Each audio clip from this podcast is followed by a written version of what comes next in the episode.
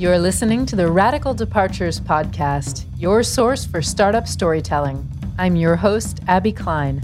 On the show, I interview entrepreneurs and other professionals from throughout the French and greater European startup ecosystems. We look at some of the interesting new developments that have taken place in France over the last few years and how the country is developing into a startup nation.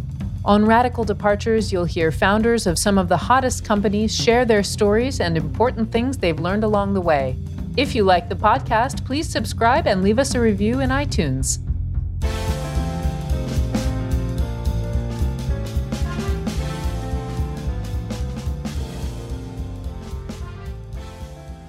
This is episode forty-three of the Radical Departures Podcast.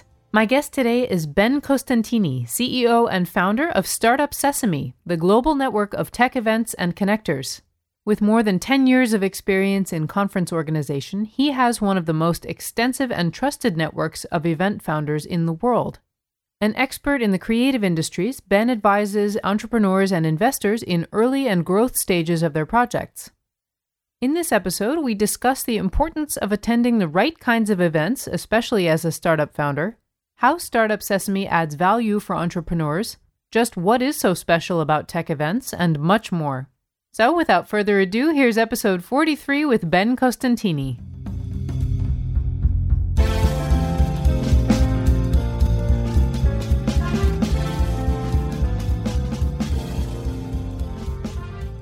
My guest today is Ben Costantini, C E O and founder of Startup Sesame. Welcome, Ben.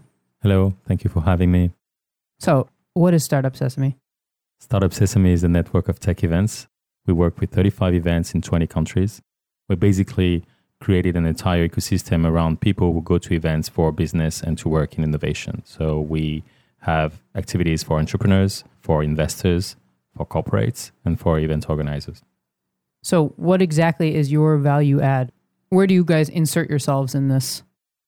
Basically, in Europe, you have a lot of events, and this number is growing every year. People get lost. They don't really know which one are relevant, which one will be good for their own particular need.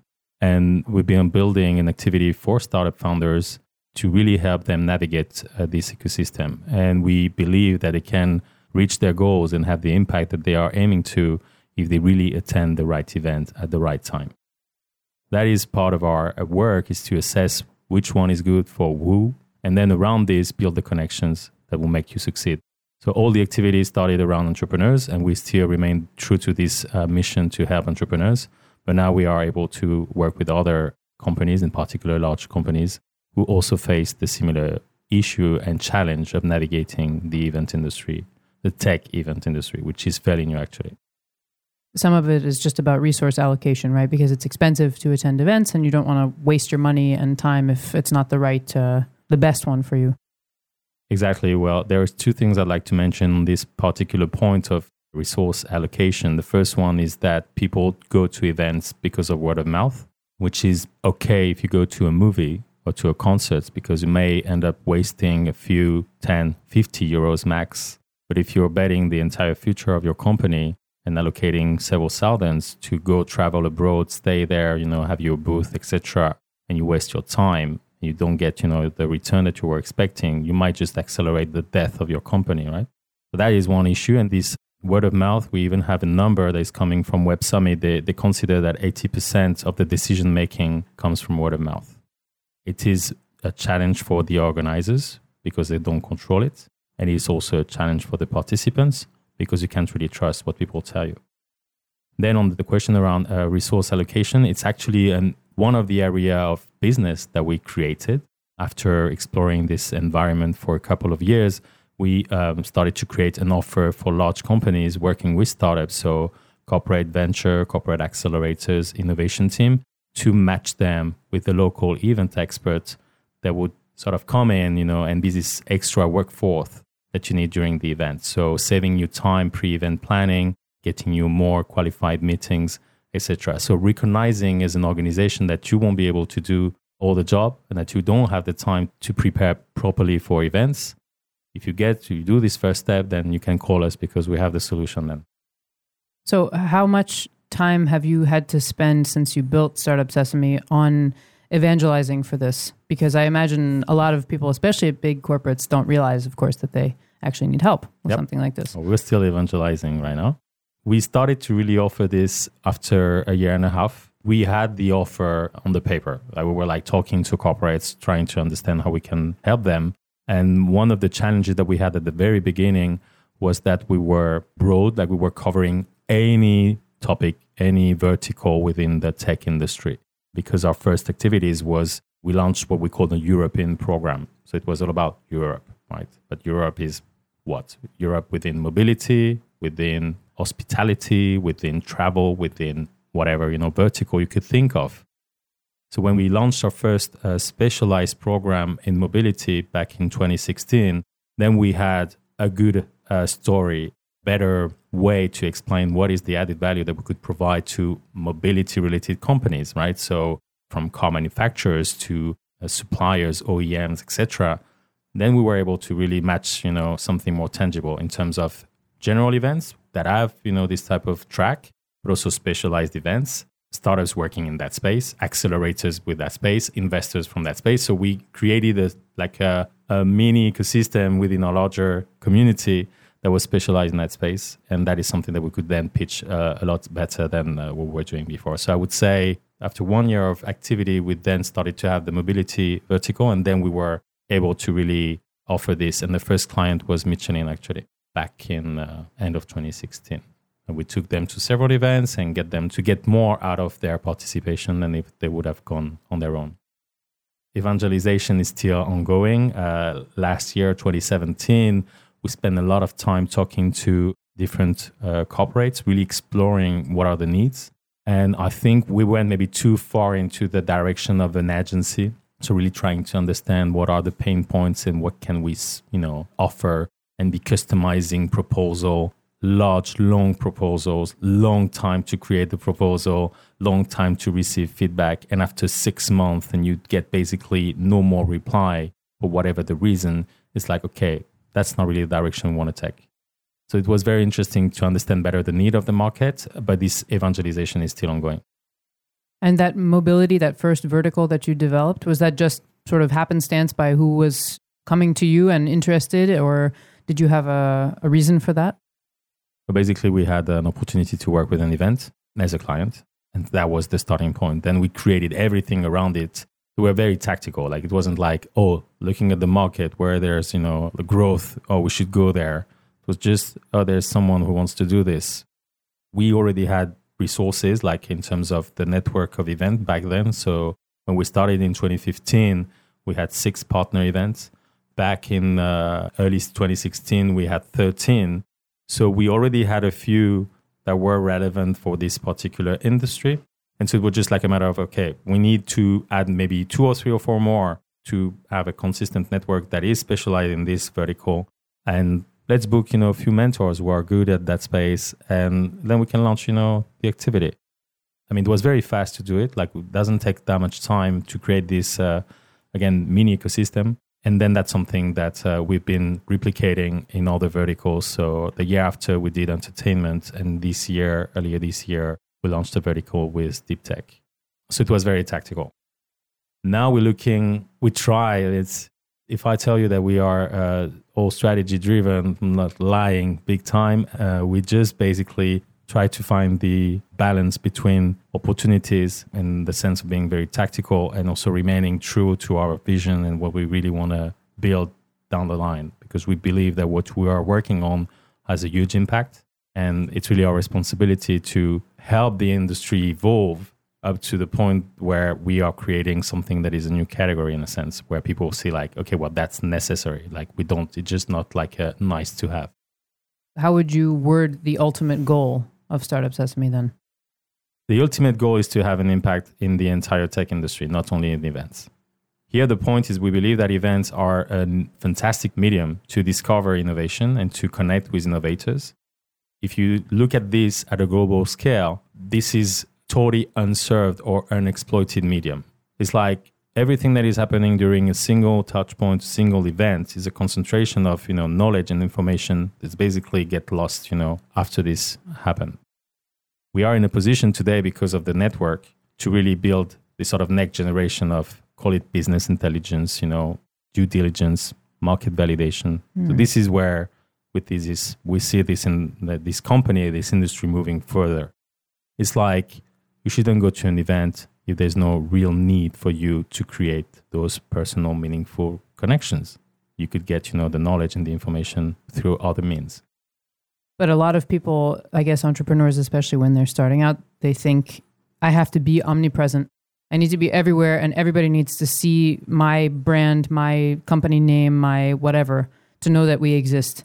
This is the opposite of what you say. Don't go unless there's some real reason. Yeah. And not just visibility because you disappear at a lot of events. I could talk for hours about this particular point because what we started to do was for entrepreneurs. So this is everything that we learned at the beginning was really about what they are getting out of events and what is their motivation, how they prepare, what they do there, what they do during the event, what is the outcome, et cetera. So we definitely work with startups that have an interest in going out, whether it's because they want to go international, whether it's because they are really reached a certain cap, so that they raised already some money, uh, usually pre-seed or seed, and it's necessary for them to be seen, right? To get this sort of visibility, to get some awards, to get this recognition, to maybe get to the next uh, founding stage. Then there is, you know, this sort of paradox where a lot of people within the industry will consider that if founders spend too much time at an event, then it's not building the company, it's not building the product. It's basically a bad sign. It's like red flag. If I see you guy at several conferences in a row, I'm like not investing in you at all, ever, right? And there's definitely something happening around those lines. And it's very hard to really understand and sort of self-assess what it is that is good for you. I believe that there is a sort of a cycle in terms of the life cycle of the company.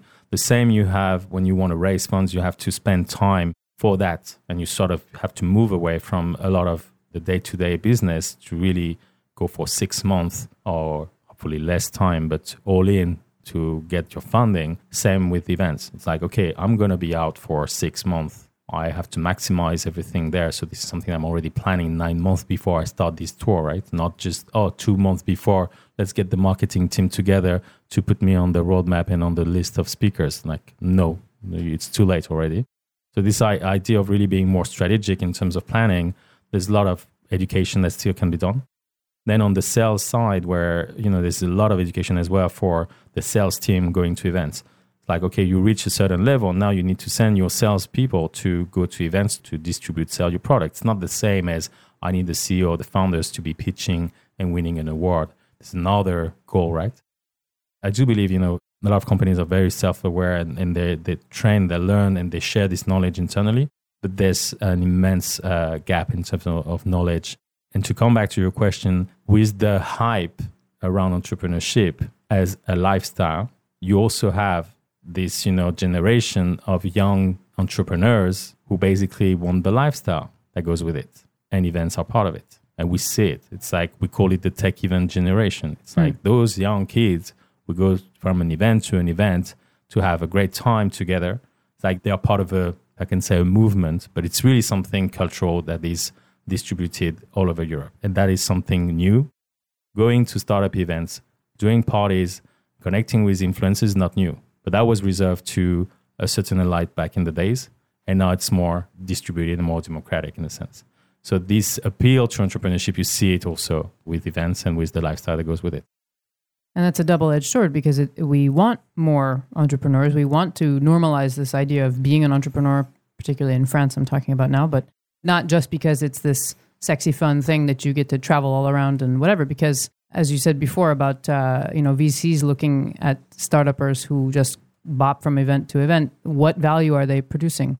What are they really doing other than just having a good time? So it's good and bad, I guess. It sounds more like you're describing people going to music festivals than actually going to startup events. You said it perfectly. And actually events, traditional B two B events, they are, you know, getting the inspiration of those startup conferences because startup conferences have the appeal to younger generation that live music festival have. It's like a total shift of, uh, you know, mindset and how you produce events. So the traditional trade shows and exhibitions, they're like, how can we be as cool as the startup events? And the startup events are looking at the festivals, the music festival, and like, how oh, it can be as cool as those. Is that a race to the bottom? I believe that there's uh, room for everybody. It's like this uh, growth of a uh, number of events. When someone tells us, oh, there's too many events, you're like, no, you can't say that. It's like you can't say that there's too many entrepreneurs. You know, it's like this is something that goes attached to it. And there is uh, something Darwinian there where basically, of course, there is a consolidation of the largest one that get bigger and bigger and they acquire the others, et cetera. But then there is always a new uh, technology trend, always a new theme. You follow the hype cir- curve, right? Uh, and, and you see that uh, right now with quantum computing, you will have new conferences popping up. This blockchain right now is as crazy from an event point of view as it is from a press media coverage point of view. The frenziness around that theme, you see it with events. Right. And it's a cycle. It's like, it's normal. It's just funny to just go back to what you said about the these B two B trade shows. It's funny to associate that in any way with something cool and fun to go to because, I mean, what is exciting about that? Uh, that they make money. Yes, but to sell that, uh, yeah, I don't know.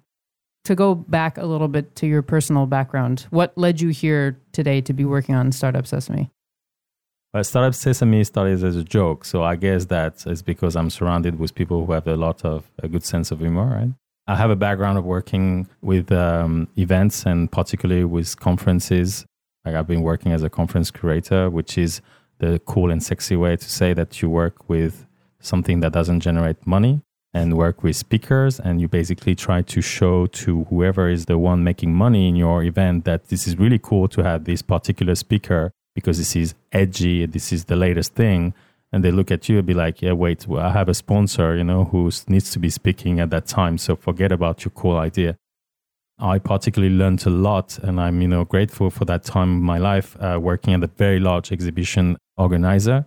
This is where I, I really understood what is the, the economics of the largest, you know, trade show, uh, which is really where the money is. All the, you know, all the events that we have in our network, they not so many are profitable, right? So this is my background. Like I started to work putting events together even before working at this uh, larger exhibition company. Then I worked with LeWeb for a short period of time, basically for the last edition of December twenty fourteen. And that was my sort of dive into the startup ecosystem, particularly in France. In a very short amount of time, I just basically got to meet with everybody who was someone here in Paris and also internationally. Working with those uh, international conferences, as I was doing back then, gave me a very interesting network. I used to say that I knew more people in the U S who were running, you know, industries than here in France, which was very challenging for anything that I could think of from my own personal career development. It was like, okay, well, if I go to the States, then I'm going to have a job. But here, I don't know that many people, right? So I had this transition working with LeWeb. And uh, after LeWeb was uh, acquired back by its uh, founders, I basically started my own business again. So I spent four years in my life working for someone else. And the rest, I was working for myself, which means that I was working for a lot of people.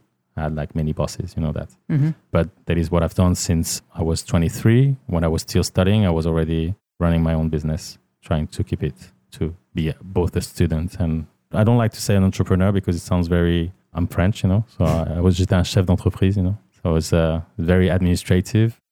Now I see more myself as an entrepreneur in the sense that I take risk and uh, I'm not sure about how this company will look like in six months from now, in twelve months, even less. Startup Sesame is kind of a meta startup, isn't it? I mean, you work with startups, and but you are sort of one yourself. Yeah, yeah. And it's something we try to keep at as much as possible. It's like not becoming an agency. So keeping ourselves uh, always sort of on the curve of like bankruptcy because we reinvest everything that we get. We reinvest in talent. We reinvest in building our own technology tools and really being like finding this sort of product market fit that everybody's trying to get, right? And this is the same that we try to build internally. So yeah, working with startups, so having this angle of being an acceleration program, but also working with large companies, which looks like an agency type of thing, and building your own stuff, because you have those activities and trying to build it in a way that we can scale. So, you know, grow it without all the hours of personal work attached to delivery of the product. That's the trick. Yep. So from a practical standpoint, you do have this accelerator angle as well. If a startup wants to benefit from you guys, what do they do? Where do they start? Two things, two options. The first one is that they apply to join our annual program. We will open our next call for entry in January twenty nineteen. So it's every year in January that we are looking for the next batch of startups. Uh, we are quite selective, so you should be already uh, mature enough to be able to go to five, six, seven events over the year with our help. So it means usually you already raised some funds and you already have a product to show. You need to like to go to events, you know, to be comfortable pitching. So we tech companies that are already trained. It's funny to see that most of the companies that we have in the program were already in an acceleration program like Techstars or, you know, a startup bootcamp, et cetera. So they already know how to present themselves. We are not able today to teach you this when we get you in the program, because everything that we do is online. I mean, it's not, we don't take them physically here in Paris. This is the first way. And if you want to be on the list, we have an ongoing wildcard, which is basically very easy to get on our website. So you drop your name there and, and then we'll make sure that we contact you when the, the call is open. Is that vertical specific? We have um general program, and then we have three verticals, one for mobility, another one for entertainment, and the new one this year for deep tech. So any industry works, and we are also open to international. So it's not only for European startups, but the fact is that we do look very closely at companies that apply from outside from Europe, because we know from the past, we worked with a few of them, that when it comes to, okay, you come to this event in two months or in a month and a half, and it's like, uh, pff, I don't know, we can't, you know, because mm-hmm. you're based in the States or, or something like that. So we are a bit more cautious with this. The second option is that you ask uh, the accelerators or the corporate that is, you know, hosting you to work with us. And then, you know, this is the one who, who will pay for mm-hmm. you to get our services. So that's preferable to you in a way? I don't know what I'm saying. Like the ones who join our program, they get something unique that uh, the other, even if you pay, you don't get that. Is it something that you would do in the future or that you are doing at all now, partnering directly with accelerators like Techstars, for example? And offering this as part of the package or? Well, their financials at the moment don't work. We had that conversation already in the past. It seemed obvious. And while there is an excitement on both sides, when we look at the numbers, someone needs to take to pick the bill at the end, and it's not part of uh, you know the business model. As far as I know, I mean, if an accelerator is listening to this and uh, has a budget, he can just you know call me or send me an email. I've met some of the wonderful people who you work with, uh, mentorship capacity. What do they add and what do they get back out of the program? It's very, very simple. Uh, the mentors, we ask them to provide warm intros to startups during events. This is really the core value. So we look at mentors who are going to events, like it's part of their thing to be attending conferences. So being able to facilitate just, oh, here is a sesamer. Let me introduce you to this investor who is working with your field. Uh, this is the value that we're looking for. But then based on their own personal profile and interest in the startup, some of them will basically be like, oh, this startup is interesting. I might be following them and investing.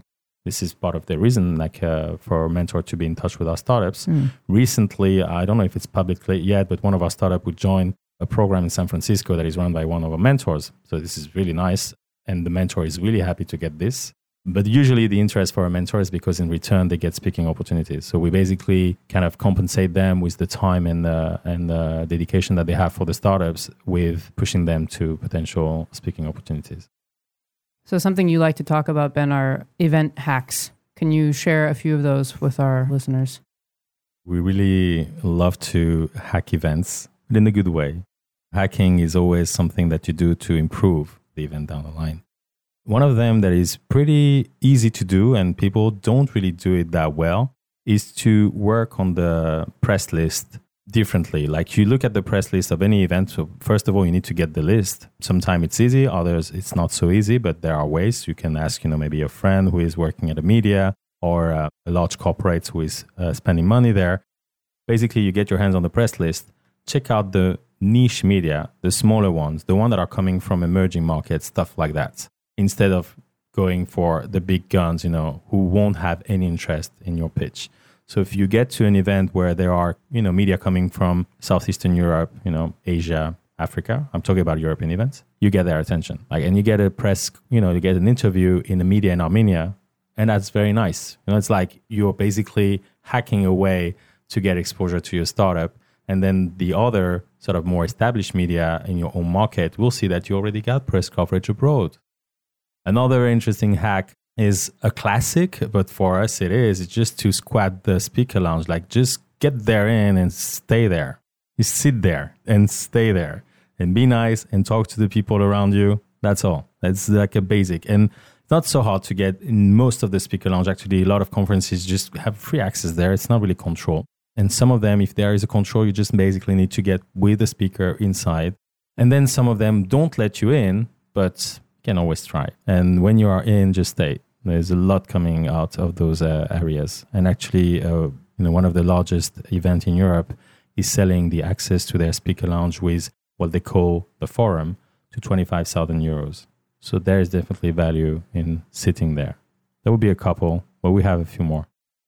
That just makes me think of something, though, because, okay, maybe you get in the door and you can sit there and, and hang around and whatever, but you still need to know how to, what to do with that access, right? Yeah, to talk to people. Yeah, you need to know how to talk to people. And like you said, that's not something you guys have the means to train people on at this point. So they really need to come equipped with that already.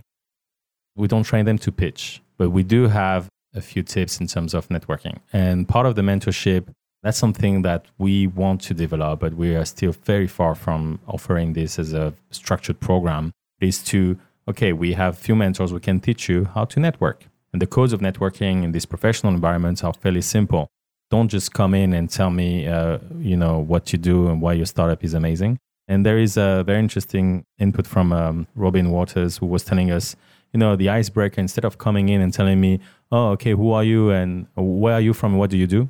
Instead of that, just ask me, what is the place you call home or when you get back, you know, from traveling, and uh, what are your passions in life? And if you ask this, well, basically you will end up knowing the same. But it's a very much more, you know, uh, engaging and open way to start a conversation than going like, where do you live and, and what do you do? You know what I mean? Yeah, and you also, you stand out. Then they remember maybe somebody yeah. who asked that. It's very hard for, especially first-time founders, right, to go and be like, okay, I'm going to spend like fifteen minutes, maybe more, with someone. I don't know what's the value there. And I'm just like opening the conversation to these sort of very broad, you know, life-related challenges and all of that. This is uh, something that we also call it serendipitous networking. It's like something that you are able to really maximize when you already have a network. When you're starting, it's very hard to find this sort of balance. In the professional environments of startup conferences, I think everybody is aware of the, you know, time constraint, and you should be feel very comfortable going direct to people. Like, not when they're talking to someone, please, you know, but like you go direct to them, engage the conversation in as much as you can, a nice way, and close it fast. Mm. You know, respect the time of the others. So it's like ten minutes, fifteen, it's enough. This is something very obvious in the context of social networking in North America, for example. It's not so obvious in, you know, part of Europe. Also, another way to approach this is that you give you very specific targets. It's like, okay, I'm going to that conference. I really need to meet four business angels and four potential clients. This is my target. And you make yourself accountable to those targets and you work to reach them. So to basically get four, you know, meetings with B As and four meetings with corporate leads, you potentially need to contact fifteen of them. Maybe you need to have form, some warm intros. There's a lot of work happening before. And then when you are navigating the event and you have these sort of spontaneous introductions, or you go to people to talk to them, which again can be very awkward if you're not talented naturally at this. And we know some people who are very talented at this. So an advice will be that you recruit one for your team, is that you you really follow your plan. It's like, you have a plan, you follow it. And then it's going to be a lot easier for you to go and talk to the people, and, and you know why you go to talk to them, keeping in mind that you're not over-pitching. So that's always the balance. So Ben, thank you for joining me today. And I have one more question for you before you go. What is your personal definition of success? I used to think of it as something that is linked to legacy, that you have an impact that sort of remains after you were there. Like you, you write a book, you know, you plant a tree, this type of impact. That was my definition of success. More recently, I've also been looking at something a bit more tangible and more personal, of being able to have a lifestyle and a certain wealth to live in places that I like, spend time with people that I like, call homes, different places that I love. It's not like linked to have a huge, you know, amount of money or have a jet, you know. It has an impact in terms of how you approach revenue generation, which makes me a lot more cynical than when I was twenty and I was studying sociology and uh, I was working in the Creative Commons space. Now I'm working in startups with people who have a lot of money to invest. So I'm trying to have this uh, impact and this form of legacy, but keeping my head, you know, cold in terms of what's in it for me. Thank you. Thank you very much.